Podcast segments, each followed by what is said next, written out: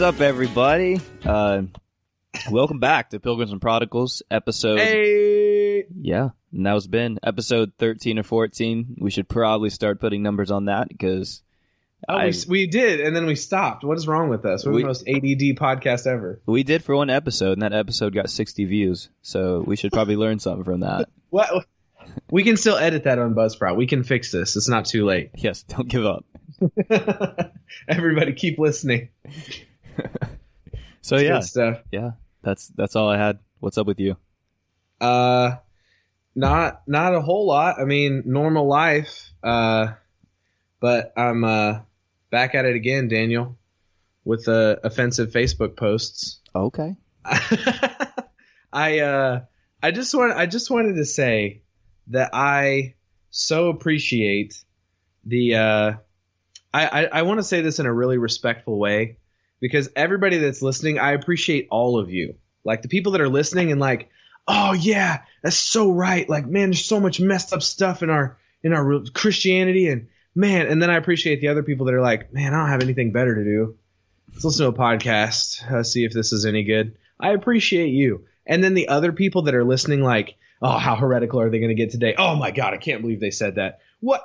How dare you? And, and Mhm. just that are just like, turn on our podcast because they want to get salty real fast and just Yeah. uh, criticize something. Yeah. I appreciate you too. The but Okay. I, I, I just want to say there's there's two people in particular on Facebook that if you follow my posts at all, you probably know who they are. Um, but if you're listening right now, I so appreciate the the genuine love that you have for me. I, I can just say, uh, John John Dermakis and James Peters are two people that they always they always comment whenever I post about the podcast, and they've been they're, to give all the listeners some background. They've been getting back to me about like this is wrong and this is messed up, Ben. This isn't the way that it should be. I hate to see what's happening in your spiritual life, Mm-hmm. and I would just take a, um, um, I want to take a moment to respect them um, for the people that they are because they know me personally.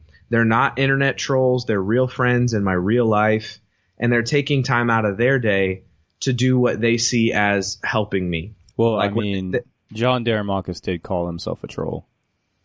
Yeah, and and hey, I mean, I but I'm telling you, he's the most loving troll that that I know. I mean, maybe he trolls other people for real, but for me, whenever he, He's like the little. He's like one of the little rock trolls from Frozen. Yeah, like one of those trolls, Yeah. or I mean, honestly, more like whenever I imagine uh, a, a nice troll, it makes me think of like the dwarfs from the Seven Dwarfs. Okay. and, Snow White, but whatever. Like the most happy, smiley troll out there. I appre- I appreciate people like that because, well, I, uh, just to come out and say it is that there are so few people from the Christian evangelical circle of like what what mainstream Christianity is that are reaching out to people like you and me. They see us as dangerous and push us to the side Yeah. and don't even really interact with us in, in in a real way. It's more just like they like the only comments that I get from evangelical Christians for the most part is uh, SMH. You know, like shaking my head, like they're just disappointed. But John and James are people that comment, and I feel like they really care. Like no one posts a 50 line Facebook post and doesn't care. So I just wanted to take some time to appreciate you guys because yeah. uh, not not to like get extra hardcore and call people out, but that's absolutely what I'm about to do. Is that when it comes to like the pastor from our old church, the person that was my spiritual father and ride or die, and we're going to the gates of hell and back, have not really got a single call to asking how Yeah. I was doing or what's going on.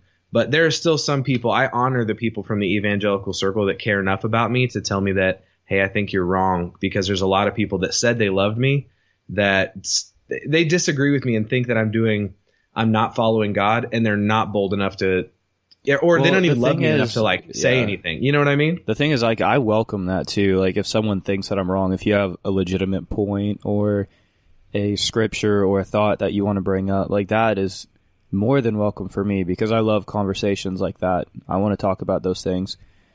and what, there's what I there's don't a- like is Sorry, when, go ahead. what I don't appreciate is when it's like uh almost like calling you out like when it's like dogging you or making Mhm. fun of you or pretty much calling you like like a loser because of what you're saying. Like I can't believe you could even think something like that. But when it's someone who's making a legitimate point like I definitely encourage and and uh and, and like that. Like that's that's perfectly cool for me because I want to talk about those things. And I do when I'm talking about all this stuff I do want to bring the scriptures into it and I do want to weigh all that out because I mean I believe that has an aspect in there. So I, I think I'm I'm even at the point where like I appreciate the people that are just trolling, like the people that not just trolling, but like if your heart is good. See, Keith, I see the I think I see the good in people too often. I did this at the last church we were at. I think I still do it in my life, yeah, but it's how I live my life. So whatever. Screw everybody that tells me to be different. But but like even if it's like Ben, you're completely wrong. What kind of wicked carnal mind are you thinking with right now? I say wicked carnal mind because I just got tagged in a Facebook post that said wicked, wicked check this out, bro, about a wicked and carnal mind. But but I say that because even if someone says that, the circle that we came from, I understand what love is to them, and it's a it's kind of a weird thing where like if you love someone and they're walking off a cliff, you'd break their legs so that they couldn't do it. That's love. you know what I mean? Like, yeah it's kind of a weird mixed up, but like I see it as love, even if it's like Ben, you're completely reprobate, turned over to a carnal mind, and I'm like, man, at least you're taking the time to say something. I haven't even talked to half of the people that were a part of my world before I left the church, or sorry, t- took a permanent sabbatical at the Yeah. request of the church. yeah yeah But I haven't talked to half of those people, but there's still some people that are back in my life and talking to mm-hmm. me, and those are the friends I'll keep, even though they think I'm totally wrong and that's all they ever tell me. I appreciate those friends, and I'll keep them because they're good people. I need balance in my life, and I listen to them, and even sometimes they make good points that change my mind because I can listen I mean, through that's the, true, but I the think- heckling. Uh, that that's true, but I think more than I, I feel like what would be more effective than that than and nothing against them, but Yeah. I mean, I think what would be more effective than just here's a 15 foot Facebook message with the whole Bible written out and Mhm. all these uh, all these points and all this stuff telling me how telling us how we're wrong and we need to think like this and blah blah blah. I think instead of that, if someone were to reach out and be like, "Hey, do you want to get together sometime? Grab some coffee. Do you want to talk about what happened to you and what led you to the place that you're at?" And maybe from that we can divulge some kind of some kind Yeah. of point because maybe I am a little off. Maybe I No, am, yeah, Maybe And I am I- a little off through everything that's happened to me, but I don't think the proper way to address that is to say, "Hey, you're wrong. Think like this." I think Mm. what you need to do is say, "Hey, I, if you legitimately like if anyone's listening and legitimately believes that I'm wrong in my thinking, get a hold of me and Yeah. and know my life and my story before just saying, "Hey, you're wrong. You horrible perverse person and you're leading Yeah. people down the wrong path and teaching them the wrong things and because I'm not I'm not teaching crap, dude. Like I'm just on a podcast talking about what I believe. We're I'm- just processing our lives Like- and our spiritual life. It's Yeah, well, Uh, I was listening to a podcast earlier this week, and they were talking about how Christians are okay with people being hypocritical if it affects their if it affects their cause in a positive way. Like it's okay to lie about what I believe if it's affecting them, but when the truth comes out about what I believe and what I'm working through, then it's like, oh, well, we can't have that. Stop doing that. Stop leading people away. Stop believing lies. You're not even in the truth right now. You're probably not even in the Lord. Like, I don't like if what I'm even if what I believe isn't right, like okay, then talk to me. Let's work through it. Yeah. I don't need Yeah. a I don't need you to just troll. Like and I know you may see the good in that, but I really don't. Like of yeah, just I hear you. here's a 15 foot a 15 paragraph thing about how you're just wrong. It's like, okay, I hear you, but I don't feel the love in that. I just hear Yeah. I just hear you telling me with a bunch of words how wrong I am. And if you really Yeah. believe that, get a hold of me. Talk to me. Let's meet up. Let's let's work it out. Can I share my story with you? Can I share you, with you what led me to the place that I'm at? Because I think genuine relationships have a way better effect on changing people than just telling them that their ideas are wrong. Oh yeah. 100 I'm not like 100% on that page. I will say side point, two points is that I know that James is beating his head against a wall right now because he has offered multiple times to get coffee with me and you and sit down and talk about where we're at. And oh, I know I'm sorry you might- because I I don't really see that those messages. Uh, I know, I know. Uh, you, uh, either way, n- not the point, but I just know that he's. I'm just saying he's so frustrated right now because that's he's been wanting to do that, but with my schedule, I haven't been able to. So I'm relaying the message to you, Keith. Okay. He, he he absolutely has offered that multiple times because he's concerned. okay. So so not saying uh, that is one way or the other, but that's what you want, and James is totally willing to do that. But and and some people are willing to do that to to just get back on the idea of it all. Uh, uh, there's a lot of people that are are willing to do that, and I appreciate those kind of people. I guess, and the other point is for me is that I've been I've been so deep in so many evangelical places that I know, and this is this is terrible. Like evangelicals, you need to get your life together. But like the way that they express love or understand love is through correction. Like you know that verse that says God corrects those that he loves or God disciplines the children that he loves. yeah. They take that to a completely whoa, that I don't think that's where we're supposed to be with that to where it's like whenever someone warns you of what's going on and they're like, "This is terrible, stop. What are you thinking? What is wrong with you?" That is love to them. And so I see that and I'm like, man, I love you too, but you're really bad at expressing it. you know what I mean? Like that's just Yeah. every time I see a 15 foot Facebook post, I'm like, man, I really know what you're trying to say is I love you and care about you, but you're just really not doing a good job. No, I don't because I see it more as I want. I'm trying to prove that I'm right. I don't see. I'm I'm trying to care about you. I see. I'm trying to prove you wrong. Well, the And only the reason thing that, is, the like, only none of the wanna- things, none of the things that we even talk about this podcast, in my opinion, are even salvational. Like whether I smoke or drink, I don't smoke, but whether I drink or cuss or anything like that. But I don't think it is no. It, but it's not though. Like to, I know, to I no one else, only to a small group of of of of believers is doing any of those things leading you to hell because no one else believes that. Like there are literally millions of Christians out there who it literally doesn't matter. Like and I don't think God is looking at it as it matters. Like who cares if someone drinks don't or think not? so either. Yes, I mean don't be an alcoholic. That's not good for you. But a lot of people will say, well, drinking's going to lead you to alcoholism. No, it's not. It will if you let it. If you become an alcoholic and start drinking every single day and that's all you ever do with your life, yes, that's wrong. Yeah, it's Any kind it's of kind of like saying that like don't have sex because that leads to orgies.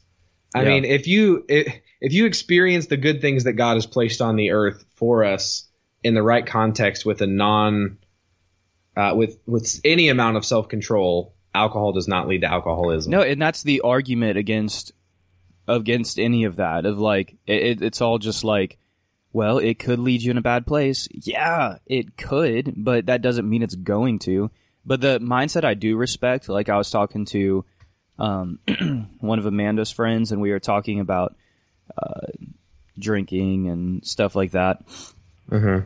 Um, and she was saying this is a, a mindset that I do uh, agree with, or not agree Sure. with, but um, accept and am okay with. Is she says that she just doesn't want to do it because she would rather just avoid it all, and I I agree with that. Like I think it's okay for someone to not drink and not cuss because they just don't know what they think about it and they would just rather avoid the topic altogether. But in Mhm. that, they're not like condemning it, you know, and that's perfectly Exactly. that's perfectly acceptable to me. Like if you if you think that it's not going to lead you in a good place and it's not good for your life, then don't do it. You know what I'm saying? Yeah, So- I mean, yeah, but- I totally but don't condemn it, you know, and don't don't tell me I'm a sinner and I'm going to hell because of it when there's literally no biblical proof at all that because I have a couple beers every now and then that I'm going to hell or I say a cuss Yeah, word no. every now and then. Like there's literally no biblical context that would say that I'm going to hell. And I know because I I used to be in that circle and I believe that it would send someone to hell. I, I mean, I was of the mindset that like if you told me that you had a beer last night, I would believe that you weren't even a Christian because that's what was ingrained into my my brain. So I know all the scriptures that someone could bring up to try and back up that point, but I believe all of those have been taken out of context and that's not even the root meaning of them anymore. Okay, Keith, I have a question for you. Yeah. Imagine we're back uh, two years from now. Two years from now, back in the past, we're at the church, we're super involved, and I tell you that I think it's okay to just get drunk all the time and not like alcoholism, but it's okay to party, it's okay to drink, mm-hmm. whatever, I get wasted, and that's okay with God. Not saying that I feel that way, but imagine that I said that to you two years ago. What would your response have been? What would the two years ago Keith say if that's what I said? I would have like instantly like laid hands on you and started speaking in tongues. Okay, okay, okay. So you see how nuts that is and how much that doesn't make sense? Yeah. Your response is crazy and it doesn't make any sense. But back then, two years ago, Keith, I knew you loved me. You know what I mean? Like, you loved me as a brother, and that's why you would have done a crazy, stupid, ridiculous thing to show me your love. And I'm just saying that I respect, I've been deep enough in evangelical territory that I respect people that lash out and do crazy, weird stuff when they see me doing things they think are dangerous because that's where we were. You just told me you would do something crazy and stupid if I tried to share something like a different viewpoint with you. I disagree with your spirituality Yeah. and then you respond crazy. Doesn't mean you don't love me. It just means you're bad at showing love. yeah.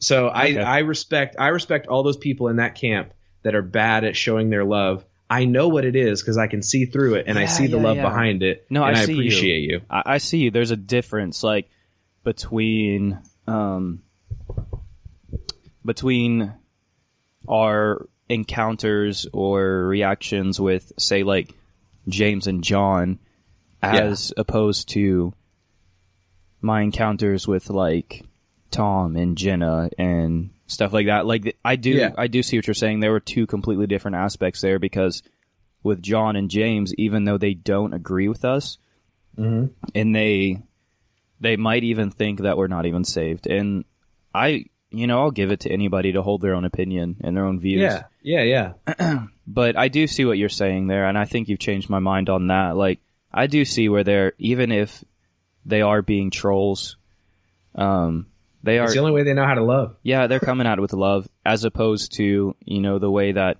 church leadership interacted with us. That was not love at all. It was Yeah, James and John aren't trying to get anything out of us at all. They're just they're literally concerned about us as people, which Yeah. is honorable, and I thank them for that.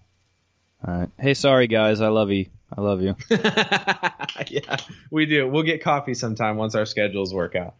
No, but I I, I did I did not bring up this topic specifically. See, to I'm reason- I'm a reasonable man. I'm willing to change my mind Yeah, on things. You just have you, to Keith. you just have to pose a good point. Uh, You're so like a you're good so mature. yeah, it's got to be a good um, point, something that actually makes sense. That's not just, hey, you're wrong, but like you just we just had a discussion, and at the end of it, you made a point, and I was like, you know what, Ben, you're right.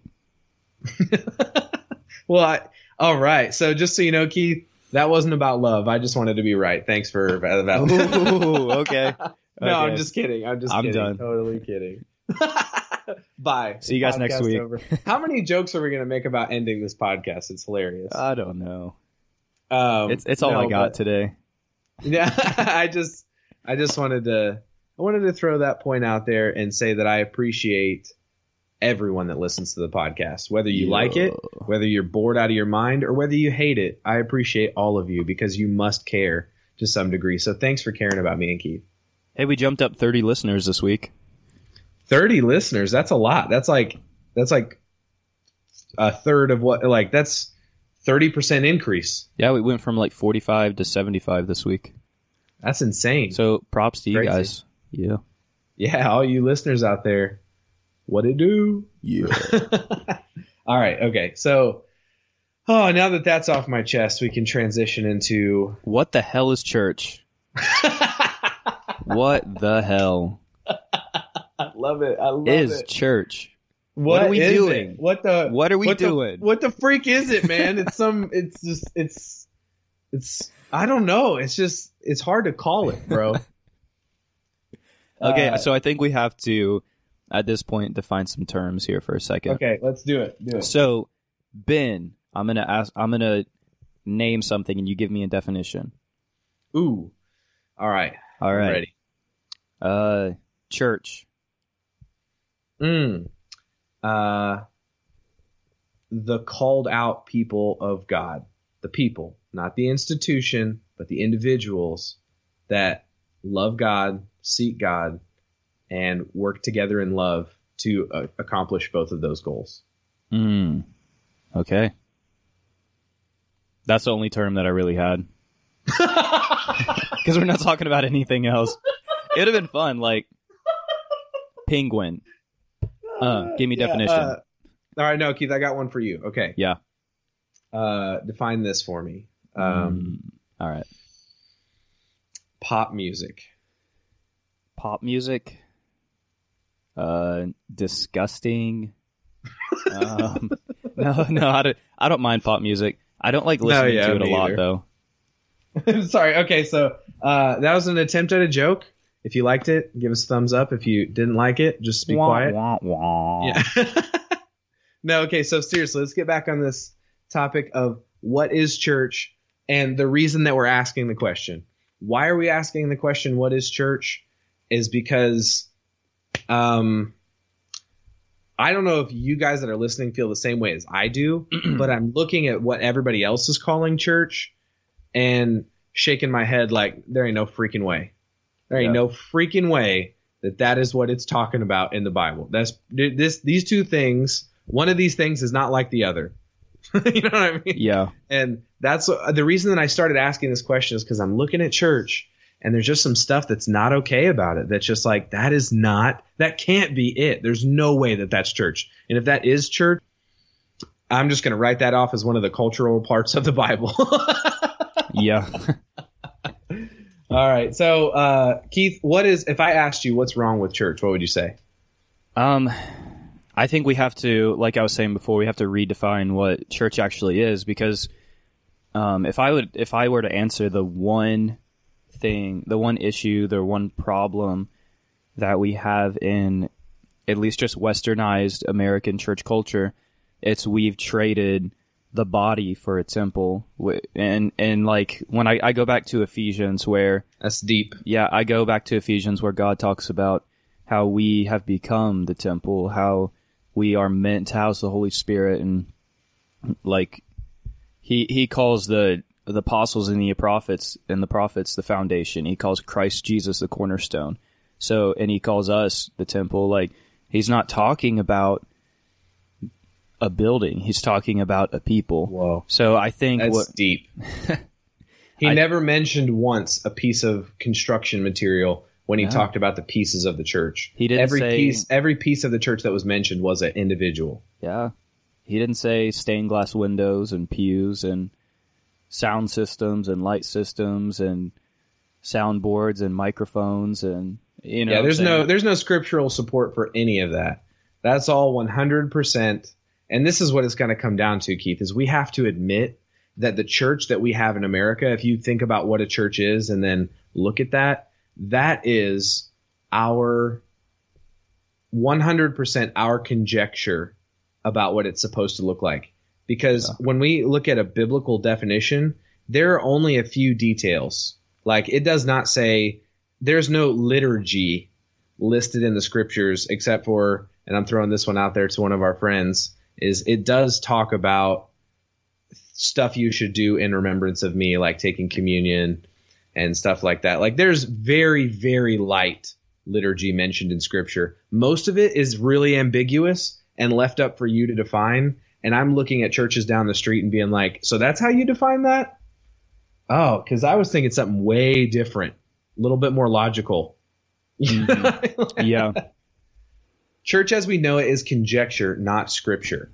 Like there are several things that are scriptural, but most of what we do, the function, the going to church on Sunday, going in, getting a a a uh, pamphlet or uh, a handout, and then going in, greeting everybody, praying for the offering, uh, singing two fast songs and two slow songs, hearing a sermon, and then leaving, and then getting coffee and donuts afterwards. 99% of everything I just mentioned was not mentioned in the Bible. It was just our best. It was our best attempt at facilitating what the Bible said we needed to do. Mm-hmm. Yeah, and I think whenever Jesus talked about, whenever Jesus talked about the church, or any of the New Testament writers talked about the church, it was always, it was always people. I mean, even yeah. in Matthew 16, when Jesus was talking to Peter, and and he was like, um, he's like, he was talking about, uh, what do you say? I, um, and I tell you, you are Peter, and on this rock I will build the church. You know, and then the one I was just talking about where, um, um, Paul was talking about how we are the temple. So, like, based off just these two references and just the idea throughout the whole New Testament, we can see that the New Testament church was never meant to be a structure, a building, a bunch of stained glass windows, a bunch of empty cathedrals. Like the new the New Testament church was never meant to be an organization. It was meant to be it was meant to be a family. It was meant to be people. So that's just yeah, kind you're right, and that's just kind of where I, I land on that on all that. I don't think, and this is this is what I, I this is you bring up a good point. I don't think it's possible to have an empty church, but you can't have an absent church, if that makes sense. Like people can be absent and the church doesn't have a presence, but you can't have an empty church because the church is people.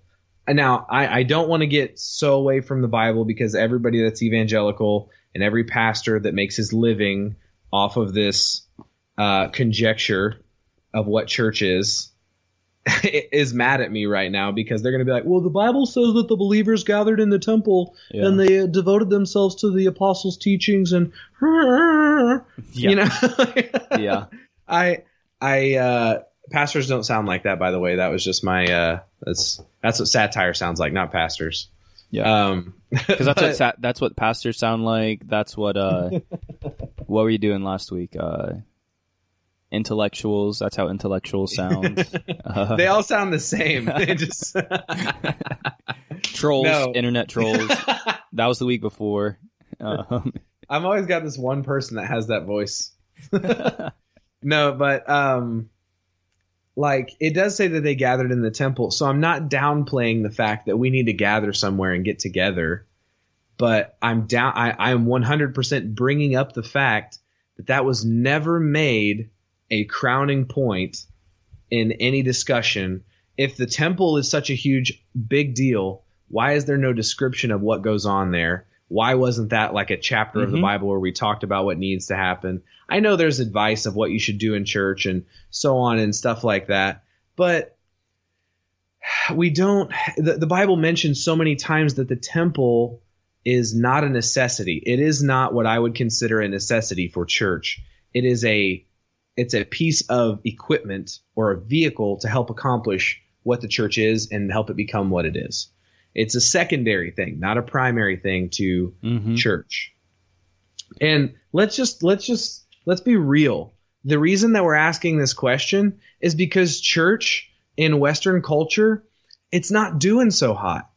It's honestly declining very rapidly, especially with our generation. Mine and Keith's generation is like, what kind of BS? Like, mom, dad, did you go? How many years have you been going to this? This is yeah. garbage. And like, that's, that's what the new generation sees church as. And you can blame it on a lot of different things, but honestly, it's just not the greatest. Well, and the, the way church is set up is not doing his job. I mean, yeah, more and more these right. days, you you see people falling away from the faith completely and not wanting anything to do with it.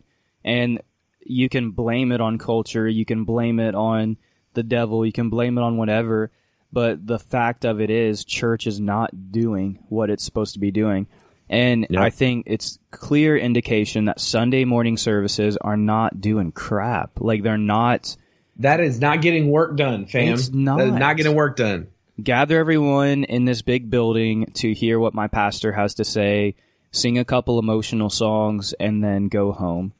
Like, and you may have a couple good experiences out of that, but that's not accomplishing what the church is supposed to. So the reason, the reason, I, I mean, there's more than there's more problems than just that. The reason that our generation doesn't like it is because they see how messed up the financial aspect of church is. Yeah, I was going to talk about that too.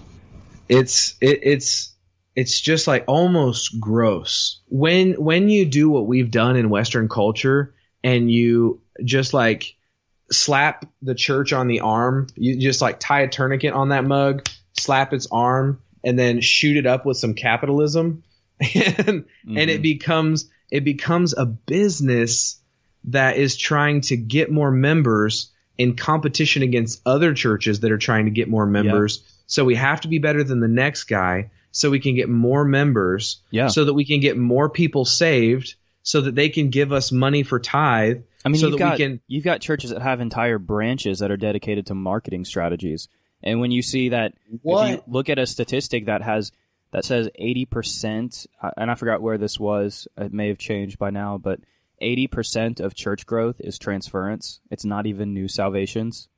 Exactly. Well, like, dude, you're so legit. Now, and and I and I, for I'll speak for the evangelicals that say, well, if someone can come and raise a banner where a whole city wants to get united under one church and do things together, more power to them. Okay, so if the church is just transference, it's churches coming together under one banner. That's what that is. That's okay, right, Ben?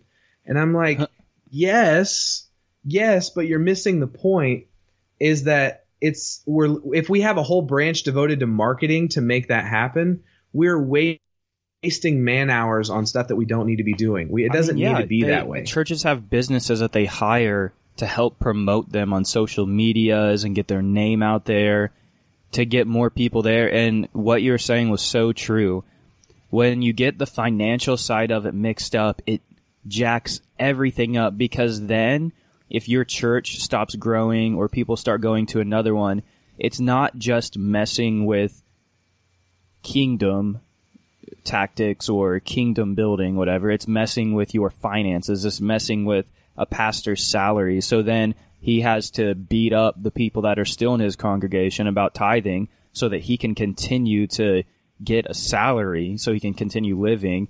So all these other people with the 20 different positions inside of a church that get paid for some reason, mm-hmm. they so they can all keep their jobs so everyone can keep living and it becomes a financial institution rather than rather than what it's supposed to be. And i mean i've had thoughts that i mean i think the way church is going like i don't even see the validity of churches being 501c registered anymore because it just doesn't make any sense. When you when a lot of churches are like beating people over the head like all right you got give your 10% you got to give back to god and like there's so many churches that don't even preach it as an option they preach it as something that you have to do to be faithful Yeah. you know so if you're telling people they have to give money at that In or- at that in point, order to be a member. yeah, at that point, you're not a nonprofit anymore. If you're telling people they have to give money, you're just over spiritualizing it. You're saying, well, they're not giving it to me, they're giving it to God. Well, where's that money going? It's going in your freaking pocket, dude. It's not going to God. like, I mean, yeah. well, it's I- like it's like uh, the- I I- I was listening to another podcast and they were talking about uh, when Elevation built uh, one of their second campuses and they were like they were doing this big fundraiser and they were like, well, like ten percent of it is going to go to this mission or blah blah blah. It's like okay, so if you make like freaking like thirty million dollars, like ten percent of that, why not? I mean, if you uh, these churches that these uh, huge churches that have these huge buildings and stuff like that, why not take more of your finances, cut your pastor's salaries, don't build that second location because you don't need it. If you already have a congregation of 30, 40,000 people, why do you need more? Why do you need to keep growing? There's no there's no need for it when you can do good. Or even the small Yeah. church we came from where freaking and I won't go into the finances, but I know because my wife worked on the financial board and she worked with payroll and stuff, so she knew all the pay payroll and stuff that the money people made and I won't go into it because I'm not going to divulge that kind of information Yeah, but when not- you've got you know a pastor of a congregation of 60 to 80 making as much money as as they're making it's a little crazy it's a little and ridiculous You're you're right. If if you don't believe me that there's financial problems in the church, I want you to go to whoever your pastor is at whatever church you go to Mhm. and ask them include your housing allowance, your food allowance, all the allowances that you get plus your salary and your spouse's salary and can you tell me how much you guys make? And that question isn't going to be received well because it's a secret worth keeping yeah in a lot of places. Now, I'm not condemning all churches because I know there's churches out there that have like rules. The rule is that I cannot, the pastor will not make more than the median salary of the congregation. And that's a that's a that's a fantastic rule. That's, That's I mean I think that's the way that it should be is that like I take up the sum of the people that I'm leading and they help me live a life that's average like theirs. You know what I mean? I don't need even Yeah. if I was even if the rule was I had to make as much as the lowest person. Like I mean, that's okay too cuz like Paul, the greatest apostle Paul, the greatest apostle, father of the church, great awesome guy, he literally had to have a side job to sustain himself. because he so I don't care how big your church yeah. is. If you are above working a side job to take care of it, one, either your role is too involved, or two, you're making too much money and you need to accept less for the sake of the gospel and give that money somewhere else. Because that's the way that Apostle Paul looked at it. He didn't say, look, I'm doing so much. Look, I'm I'm planting these churches and I'm spinning these plates and I'm I'm doing all of this ministry. I need someone to support me. He didn't say Uh. that. He said, I would love it if you could, but if you can't, don't stress because that's not what I because I don't need it. I'm not such a part of what I'm doing that if I leave it alone, it's going to die. It's not built on my shoulders. This is built on Jesus Christ, the Holy Spirit, and the people of God. So if I need to take time off to go make some tents so I can eat food, it's okay. It's going to be fine without me. One, yeah. pastors should be less involved than they are. That's a problem that everything rests on their shoulders. You should be able to go work a side job and maintain your church and do what it needs to do, biblically speaking. Second point is that you shouldn't require that your church support you entirely because the greatest father of it, all the churches in Asia Minor, the whole church in general, Apostle Paul, didn't feel that obligated. So why should you, a pastor of 50 people, feel like the obligation is there for your congregation? hmm Yeah, Just- and I would go no. one step further too because um, the the Apostle Paul he didn't even say if you can help out, that's cool, but you don't have to. Like he even went a step further. Like he accepted money when he needed it, but even past that, he was like, I felt like he was like, I don't want your money. I don't want you to support me. I'll go out and I'll work with my own two hands and I'll make a living to support myself while I'm preaching the gospel. And like I said before, it's like you know, you get when you when your financial future is invested into this thing, you have ulterior motive into growing your church. even if your heart's completely pure, survival instinct isn't easy to turn off. And you do have some kind of like pastors. I'm reaching a hand out to you and saying, guys, calm down. Stop building your life underneath this church. If the church falls apart, it shouldn't cripple your entire life. Mhm. Your survival shouldn't be tied up here. You're doing work for the Lord. And if it falls apart, try again. Don't just like file for bankruptcy. You know what I mean? Have a support system built up. Be wise. Well, yeah. Okay, so the Bible talks about wisdom, and wisdom is not building your entire life off of other people's charity. That's just a wise choice. I mean, that just that's sounds all the pastors that that, are just out there. sounds stupid when you say it like that, but so many people do that. Yeah, and it's My it- financial it puts future is based off charity. Like, uh, probably shouldn't probably shouldn't be like that. Yeah, and it puts so much weight on the congregation and so much guilt on the congregation that, like, basically, if they don't give their money, the church is going to collapse, and then my pastor won't have a job, and he might be homeless, and just the whole system. I'm not blaming pastors. I'm not. bl- Okay, sorry. I'm blaming pastors a little bit, but I'm also blaming equally the congregations that have allowed this financial model to become the beast that it is. It's mm-hmm. so bad for everyone involved. And that's what's driving young people away. They're like, wow, that is a terrible model, and I don't want to be a part of that. And the sad thing is, is that that model isn't even truly biblical. Like, I, can I just Yeah. just just freaking say something? It says you should support your spiritual leaders because it says do not muzzle the ox when it treads the grain. And that's the only scripture that we kind of have to define how financial structure should work for pastors and salaries. And we have taken that to the moon and back and turned it into something Yeah. completely terrible. Once again, it was like I was talking about earlier, or in another another conversation I can't remember, of like how what we do is we take one a couple scriptures that maybe aren't even related out of a book of out of a a giant sixty six book culmination, literally thousands of chapters, and we take one or two verses and we can base an entire theological belief system off that. Two, Yeah. a couple unrelated, not even the same writer, sometimes not even the same century, and we're like, and we're like, yeah, this is the truth, you mm-hmm. know. And I just don't mm-hmm. understand that. So enough. Of, so on that, like, I I feel like we talk about what the church isn't a lot.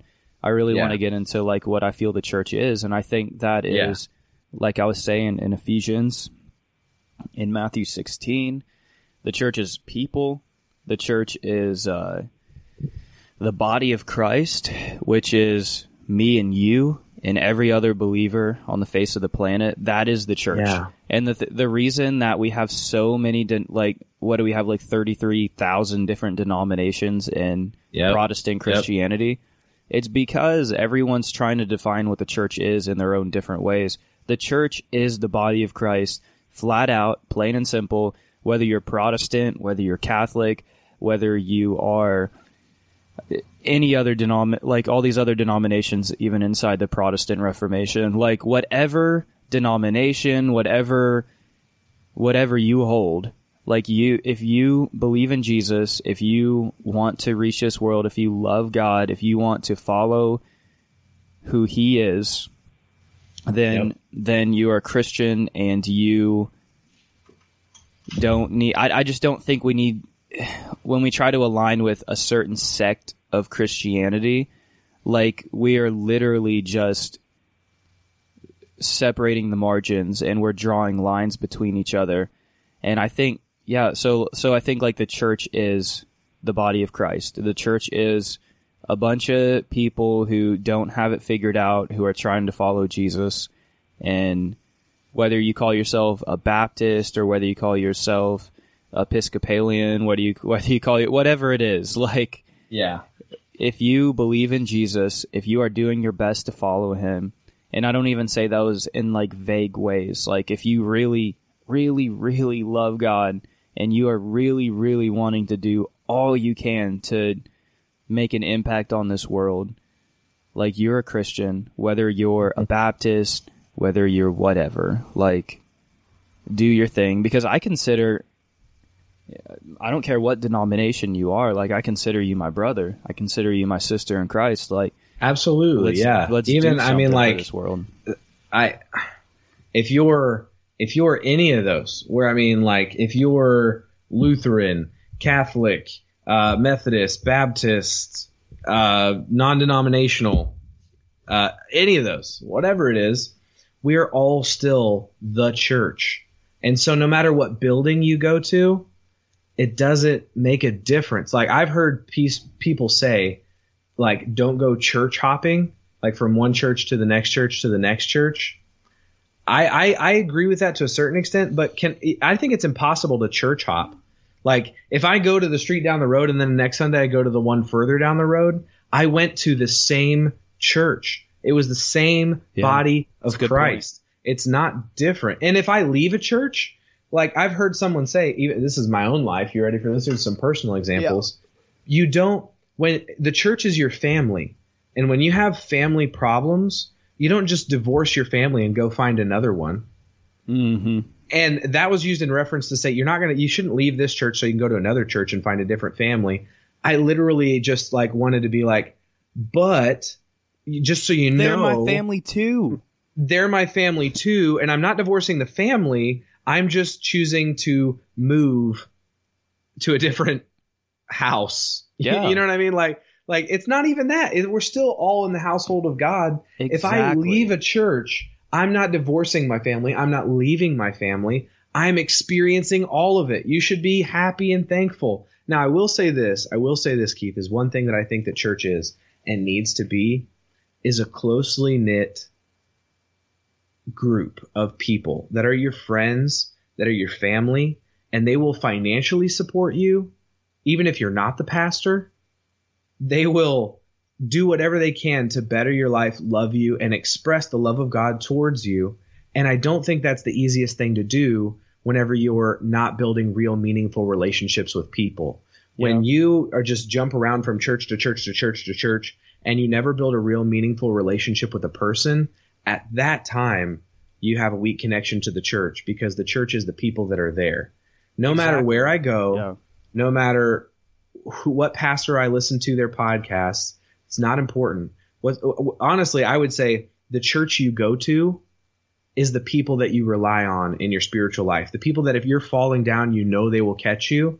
The church, yeah, the church you go to. This is the group of believers that I am connected to, that I associate with on a deep level, and that's not. And you can't say that this church down the road, that's not my church, or that's not my church, or that's not my church. We are all one freaking church, and we've got to redefine what that means. If you are in the body of Christ, whether you're whatever denomination, whether you're even like some people will even say that Catholics aren't saved. Some people will even say that Catholics aren't part of the church, which that is BS, man. Like Yeah. they are BS. Christians too. They may observe it a little bit different way. They may have a couple extra books in the Bible than than we have, but who cares? They are doing their best to follow Christ as well. I have no like half of my family is Catholic, and they Yeah. are some of the most loving, caring, God-fearing people that I know. So so yeah, yeah, we can't say this group of, and that's where we were at in the church that we were at. It was like, oh well, we're the church. We have this that everyone else needs, and, And everyone else is barely the church. They're almost there. They need our light. yes, it was all about we have something to offer that they need, but what we had wasn't working. It wasn't. You're The right. Look at us we, now. the crap Te- that we had, like me, we were like discipleship. We've got all the best discipleship agendas and tracks and programs and we had the ODI, the One Heart Discipleship Institute. it wasn't an, and it wasn't even an institute. It wasn't what are you like what are you even talking about an institute? Like that's it's not an institution. It's Yeah, a it's a no. small thing of teaching that you came up with for a congregation of 60. That doesn't merit an institute. no, yeah, yeah, yeah. I, I, I totally. It's a big name for something really small. But here's the thing, though. Like, I just want to let you know, warning to everyone that's listening to this podcast. It's, I want to tell you, it's completely possible for you to go to a building on Sunday morning where they're going to talk about Jesus and you still don't have a church. I'm telling you, you can go Yeah. there, but that doesn't mean you have a church. You don't have a church, and I'm going to go out on a limb and call me heretical. You don't have a church present in your life unless you have a real meaningful relationship with believers that have your back and will come to you when you're falling down. Yeah. You know them personally, you know their life, they know your life. If you don't have if you go to a church and you don't have that kind of relationship with anyone anywhere in your life spiritually, Yeah. I'm telling you, you don't have a church. You've got a, a business that facilitates you getting a church. Yeah. You know, like you're there so that hopefully you can meet someone that can be the church in your life. It's not the church. So I want to I want to put a lot of people, not take them off the hook. I want to put a lot of people on the hook and say that if you go to churches, quote unquote, on Sunday morning and you don't know anyone there that really could speak into your life,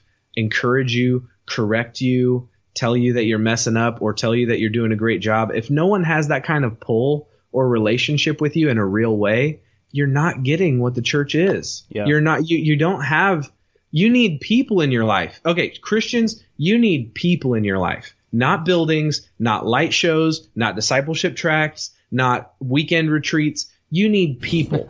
and the only reason we do any of that bull, any of that BS, it, it the only reason we do that is the weekend retreat is so that you can hopefully meet someone that will be the church for you.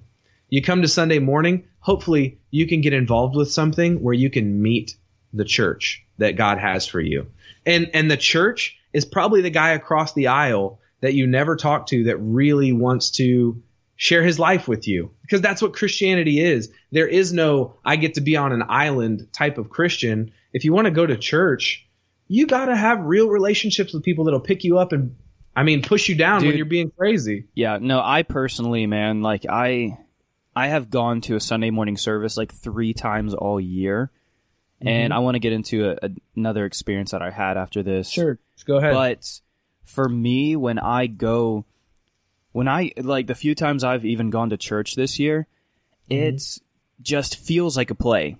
It does. It feels like I go in here, I sing a real happy song that gets me upbeat, jumping around, sing a couple sad songs that make me feel all emotional, and then the pastor is, gets up and gives a message, and then does an altar call, and then there's another worship song, and then you go home. And I feel like it's just and it's a play you've seen before. Like you already know what's going to happen, basically. yeah. So in my mind, I'm like, yeah, I'm like, I've seen this movie a million times. I really don't care. Like, Yeah. like I want God, I want truth, but I, I've seen this play out many of times. I mean, we were wrapped up in ministry before. We knew how it played. You plan these things I was out. I you- was one of the lead actors. yeah, you like you the- plan these things out meticulously. You like, and I I know like I I'm a worship leader. I love, and I still believe I have that calling on my life. That's why I say that. And I believe I've had some really deep spiritual moments, but at the same time, I feel like you can manipulate people's emotions to feel certain ways. Like you can play a song, get into a really drivey bridge, and then slow it down, and then like just leave the pads going and do some swells and stuff, and then go into this really deep spiritual thing where people are just feeling emotions. Like you can very easily man- easily manipulate people's emotions to make them feel No, yeah. they're, You make they're 'em- having some kind create- of spiritual encounter, and sometimes it's really not. Not saying that Yeah. I ever did that, or even if I did, I did it on purpose. Like, Mm-hmm. no, like I, I genu- like when I worship God, I genuinely do it with all of my heart. But I feel Yeah. like you can, you can manipulate people's emotions to make them feel like they're having this real deep spiritual thing.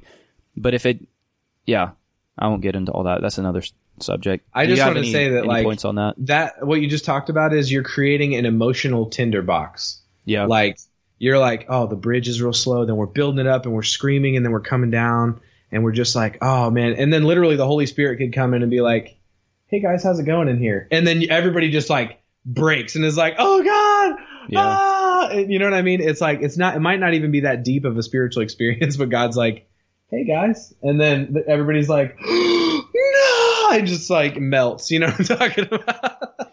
Yeah, the I mean, emotions are so high. I mean, that's all God has to do is be like, "Sup," and it's just over. I mean, that's cool. I just don't like all the manipulation in it. I Oh, don't. yeah, I I don't hear- feel like you. I don't feel like you have to get people in that spot in order for God to speak. Oh no, I'm saying that like we because we get people to that spot, they feel like they're really having a deeper spiritual life than they actually Ah, had. It's I a see. supplement of emotions. Okay. Yeah. Okay, so something I wanted to get into. That was a good point, yeah, by the way. yeah, yeah, yeah. Something I want to get into is uh, so my uh, my grandfather passed away about a month and a half ago or a month ago. Yeah. Anyways, he was a really cool dude, and uh, the church that they that that he was going to, it. So I had a really good experience with these people. It was really awesome. Like Okay. the thing that okay, so the topic of this discussion was what the hell is church? Yeah. And And this is th- this the hell is church is what I'm trying to say. Beautiful. so I, I need, I'm gonna get a tattoo that says that. this the hell is church. so, anyways, yeah. So these guys were super chill, super cool, and they even like you know preached the gospel from the from the uh, the ceremony and everything on the funeral, but they did it in a super polite, super respectable way. Yeah.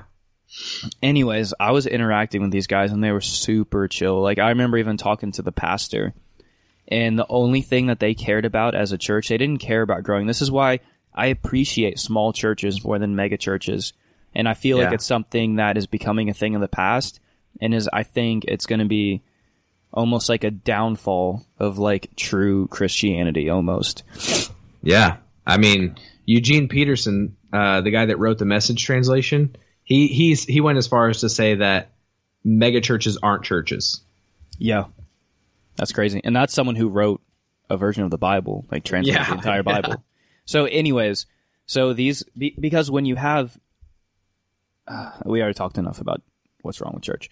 So, anyways, you talk about whatever you want, Keith. I don't Yeah. care what we talked about. so anyways, like with this small church, like they didn't have big loans to pay for these huge buildings. They didn't have a Yeah. million salaries to pay. There weren't people driving around in brand new cars and stuff. And you know w- what I really loved is that these guys, their only focus was affecting their community in a positive way. They didn't care about how much money they made. They didn't care about building bigger sanctuaries and more um, locations and all this other stuff. They cared about what can we do to reach our community? How can we get more kids during summer to teach them about God? How can we help people in our community who are hungry? How do we, you know, it, it's, it was all based on how can we help people. And that's Yeah. something that we're going to lose as we lose the mini churches. You know, because if they're mega churches, I call these the mini churches, but Yeah. they're the real churches because Yeah, I because agree. they're the ones that are focused on what's actually important. What Jesus said, go do this. Jesus didn't say go build a bigger cathedral. Jesus didn't say, you know, become a pastor so you can have a million dollar salary and fly around in jets and limos and all this stuff. He said like to go help the widows and the orphans. He said to to go seek and save the lost. He said go change this world. He said go make disciples. He didn't mm-hmm. say go make large congregations that give you a bunch of their money so you can have a bunch Yeah. of money, you know. Yeah. So yep. and I remember even talking to this pastor about because I, I just sat down with him for a while and was talking, and he was asking about where I was at and what church I was going to. So I was kind of describing to him how I'm not really going to church. I kind of I didn't go into detail, but I was just like, you know, I kind of got burnt by church, and now I'm just uh, right now I'm part of like a, a small house group where we kind of meet together and you know we give money to people and we talk about stuff and encourage each other and and then we hang out and we have meals and uh, I was like for me I feel like that's enough right now and he was like that's awesome and he was like there was even a group of people who used to go here that were like elders and stuff. Um and anyways like with family situations it ended up not working out for them being here. So what they did is they left and they started hanging out down on the river and started hanging out with people. And now they're doing like a small house church down on the river.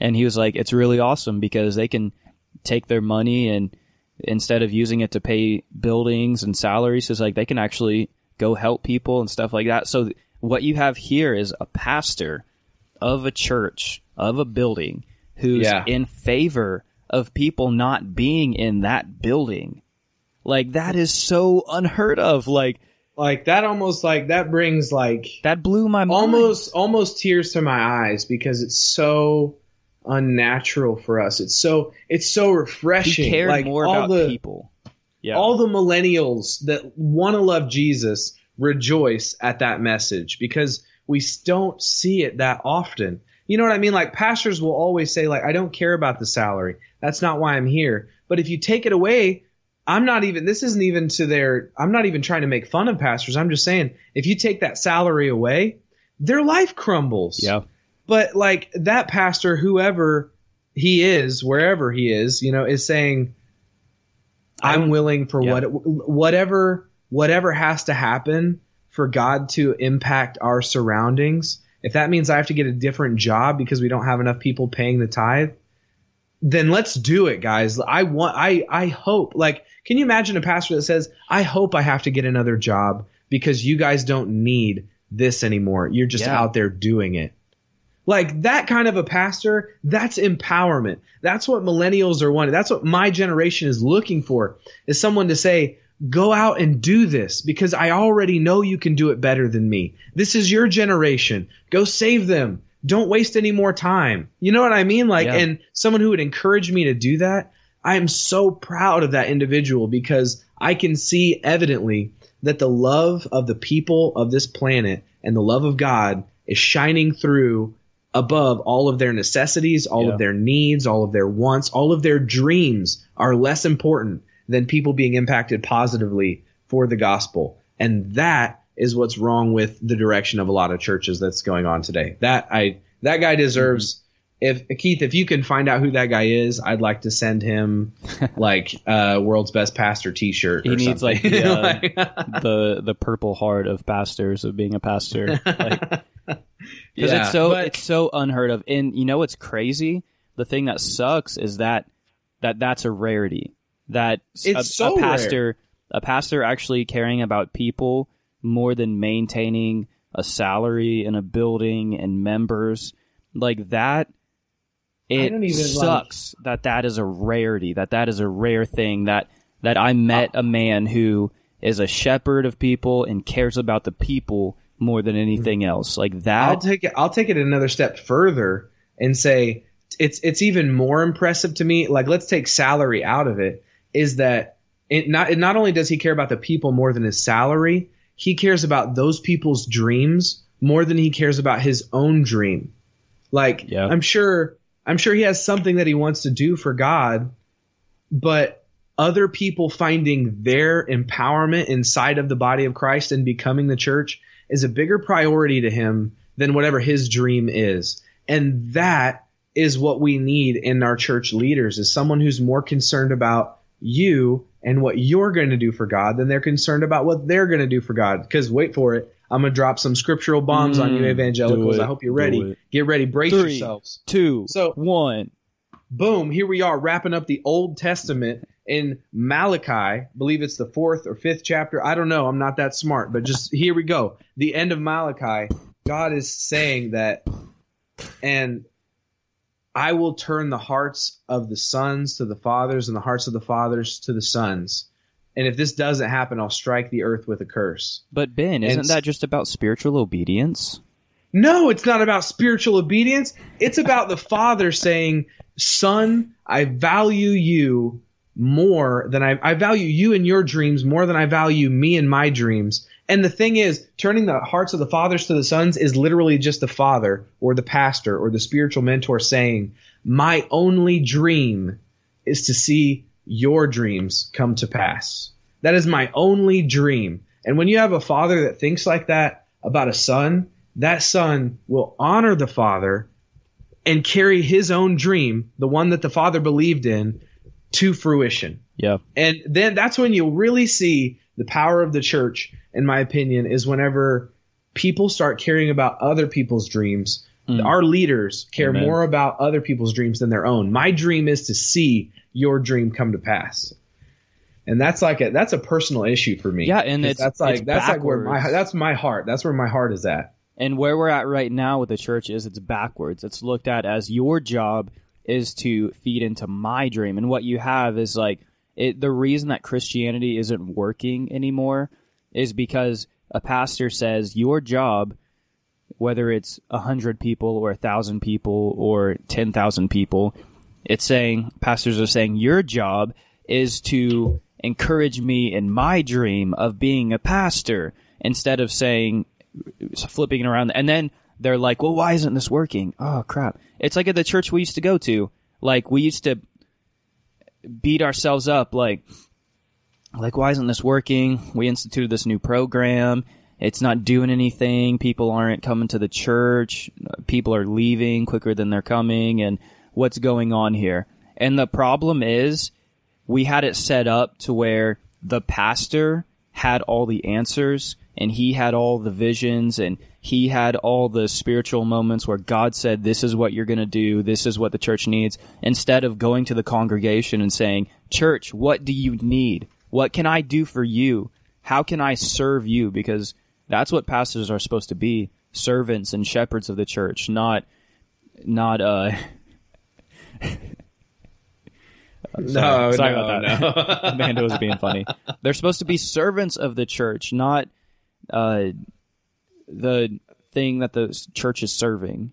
You know what I'm saying? Yes, man, dude. I'm like getting emotional.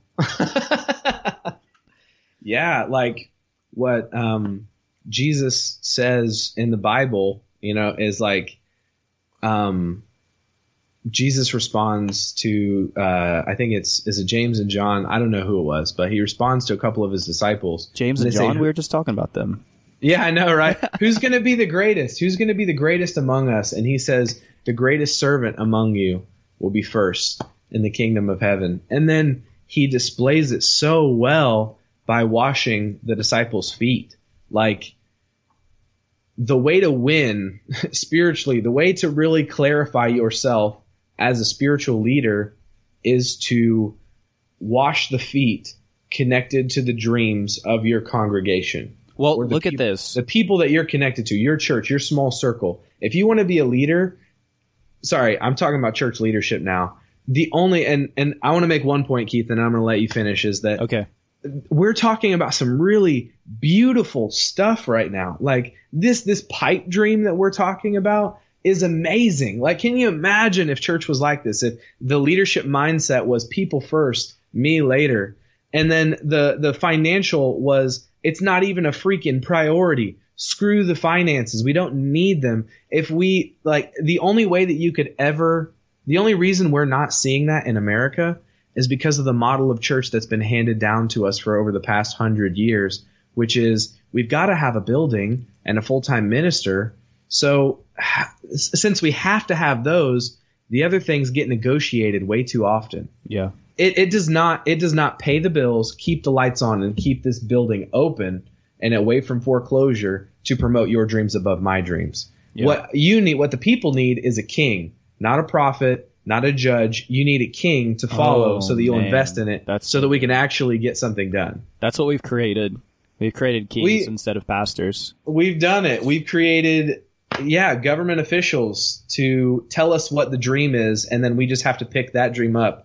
And we've forgotten how to dream ourselves. And the church is a limp, lame bride that doesn't know how to move. Okay, sorry, I'm getting really like Damon So, Thompson feeling no, that, right now. That, no, that was good. that was a good point. But one thing, a thought that I had one time, I was reading the Bible and I was, it was talking about how God sent the angels who were the ministering spirits yeah. and they tended to the people. Like their job as ministers were to serve the people. And Yes. as pastors, you are ministers to the people. So your job is to not is to not drain the people dry. Your job is to, is not what can these people do for me. Your job as a minister is like how can I serve these people? What can I do for them? Don't you get them to bring you water. You bring them water. I'm gonna go JFK on them. Don't don't get don't ask them to stand up when you walk into the room. You stand up when they walk into the room. Exactly. Like I mean, that was so- that was such a good point you made. Like we have in churches, we've created kings, not pastors. We've created people who you obey this man because that's your authority, and you have to listen to what he says. Why? Like why? If if I if I have a brain between my ears and I have a, a soul that can hear from God just as good as he can, why can't I think for myself? Why can't I decide what I feel about this scripture or that scripture when what he's saying doesn't even line up with what the pastor down the road is saying? So one of them's not a real pastor. Which one do I follow? You know what I'm saying? So, so yeah, we, we've we've created that where we set up kingships instead of pastor servanthoods. So Yeah, so terrible. Okay, so I know we've really we've bashed on the church a lot, but I think we've also presented a lot of really positive things. I want to I want to do two things in summary, and I don't have to do both of these. We can talk about them, but to kind of wrap things up is talk about one final thoughts on what is the church. It is people that are also chasing Jesus, that are linked up together, that support one another, that would die for one another, that are there emotionally for support, just support in general for for the church. And Jesus says, and I think it's Matthew 16. If I'm wrong on the verse, uh, go Google it. I mean, it's 2017. Get over yourself. It's uh um it says Jesus is talking to Peter and he says, "And I will call you Peter, the rock, and mm-hmm. it's on that rock that I will build my church, and the gates of hell will not 16, prevail 16. against it." Yep. And I will just tell you that that mega church, the gates of hell could very well prevail against it, but the the the the word church there in that verse is ecclesia, which means the called out ones. So it's talking about individuals who have been called out.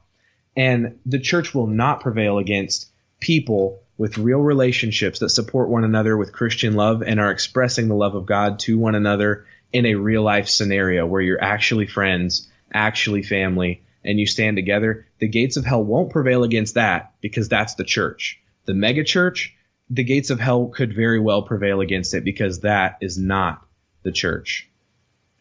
So, yeah. okay. So final points. Final, final points. points. Da da da da. I the other thing I do want to talk about though is yes. that Christian domestic hate... discipline.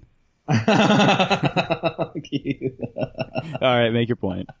uh, no, the the the point I want to talk about is that I don't feel like churches are completely useless and worthless. The things that we have now in our society, even though they're wrong, they still still can serve a great purpose like I, I'm so thankful for all the mega churches that have introduced people to Jesus. They are preaching the gospel.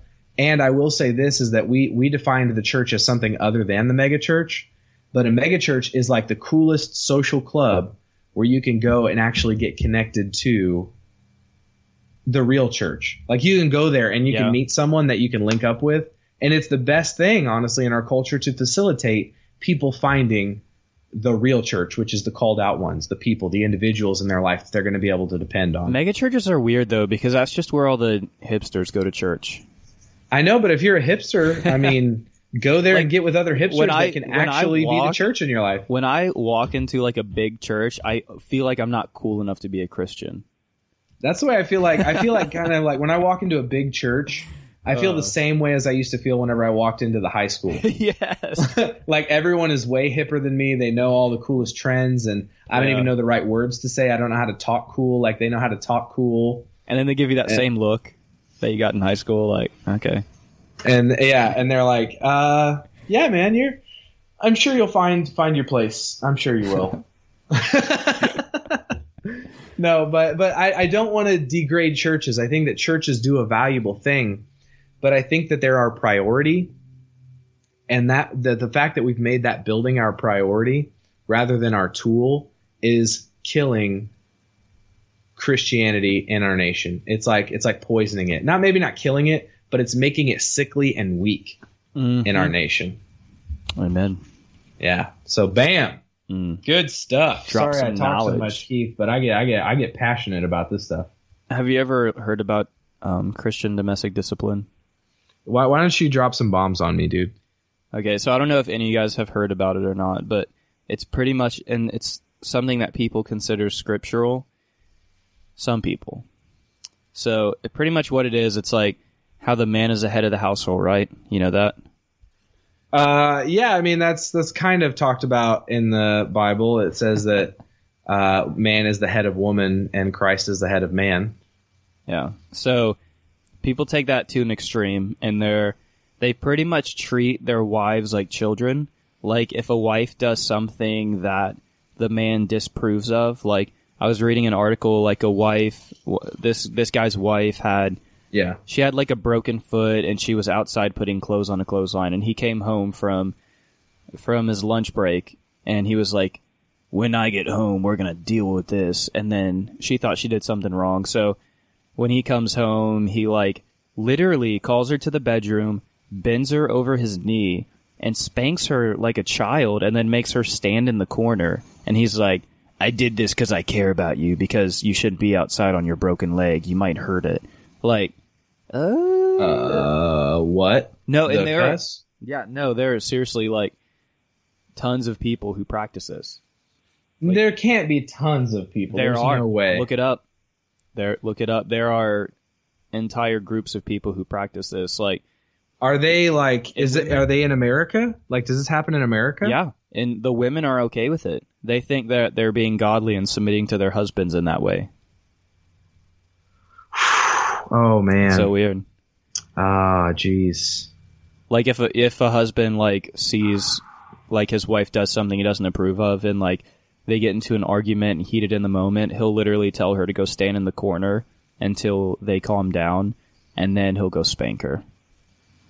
Man, well, I I I just want to repent to to everyone that's listening to this podcast because I've been living my life all wrong, Yeah, and and and I mean so we I've been we practice it, I- right? me me and my wife we regularly submit to one another in Christian love, and I, I guess I that's that must be heresy. I apologize to everyone. I to, you know right now I'm gonna go I'm gonna go right in there to Joanna. and I'm gonna Mm. tell her, hey, I'm the to me. head. Listen to me. I need you to bend over. Do it. I would I- I would never. I would literally like I, I there's just that's not Keith I'm not a really I, I wouldn't It's a say that thing, I'm though, most- dude. It's I a wouldn't thing. say I'm the most uh I'm not about this whole social justice thing, but I definitely am about equality. And my And point think on I- that is that is how you can get things wrong because they have script, scriptural backing on all of that. But does that make it right? Uh cuss no, definitely not. He said, "Cuss no." Uh, yeah, yeah. Wow. Okay, Keith, I need to go process that. That is, uh, maybe we can start like a GoFundMe for like set these women free. Yeah. No, but they want to be that way. Oh my gosh! Like we get a GoFundMe for counseling. Yes. I don't, I don't know. Because we were even Uh, talking to a friend one day, and she's like, "Yeah, I know people who do that." what the cuss? Like that does not make any. All right. Well, I can I can't really respond to that because my only response is like, "Are you freaking kidding me?" But whatever, man. To each their own. We're all the body of Christ, right, Keith? Yep. Some So people, can- some people are the arms, the legs. Some people are the hand that smacks the booty. Some people are the are the stern look you give your wife when she steps out of line. Oh man, this has been a really good topic, Keith. I think this is like one of the most. This is probably one of the most emotional episodes of the podcast for me. And when I go back and listen to it, I'm probably going to be kicking myself for how much I talked because I was so emotional. But yeah. it is what it is, man. I'm passionate about what I'm passionate about. Well, next podcast, let me know how many times you kicked yourself. Uh, okay, I probably won't kick myself. Wait, are you talking about like figuratively kicking myself or physically kicking Sure. myself? I was gonna say physically. Oh, okay. All right. Okay, I'll set the expectation at none. Yeah, man. Uh, Oh. Keith, do you have any parting words of wisdom? If you don't, that's okay. yeah, I, I really don't. Yeah, me really either. But hey, you know what? Just letting everybody know we're not pastors, so it's not our responsibility to drop wisdom on you. Go get that stuff Mm. yourself. Yep. Go pick go pick up a Bible. Go pick up a go pick up a go pick up a go pick up a, a message Bible. Go Read pick it. Yeah, go pick up a book from the latest mega pastor. Ooh, They- yeah. Um, They've got all uh, the answers for you. Yeah, your best life now. You want some Mm. wisdom? You want some wisdom? Crack that bad boy open. Yup.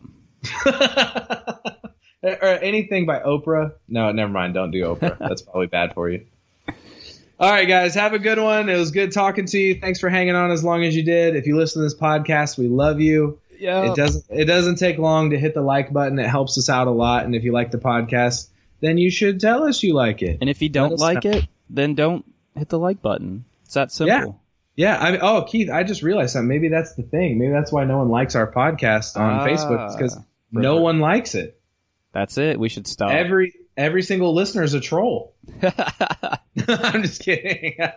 no, we love all you guys. there You're are awesome. in entire classes at churches that they're taking like they're listening to the podcast and it's like things that christians don't do or like things that christians don't say and they're like taking notes on how to interact with people like us hey, I'm just saying, if you're a pastor and you're listening to this, or a minister and you're listening to this, and you're confused about why millennials are not really psyched about stuff, just, I mean, like, we are a ministry tool. yes If you just, if you, the pastor just listened to us complain, they would understand where their youth and their younger young and adults are coming from. for 9.99 a month you can contact us directly and we can tell you all of our issues And we'll we'll send you resources based off of the things Yes. that we're frustrated about. Send and us- it will help you connect with the younger generation. send us your church structure and we will judge it ourselves and we will let you know what you're doing wrong Yeah, absolutely. If you have a pastor that seems to not know what the freak he's doing, hook him up with us, and we'll definitely let him know he doesn't know what the freak he's doing. yeah No, all right Okay, so for the for the fifth time, adios, amigos. yep see you guys next week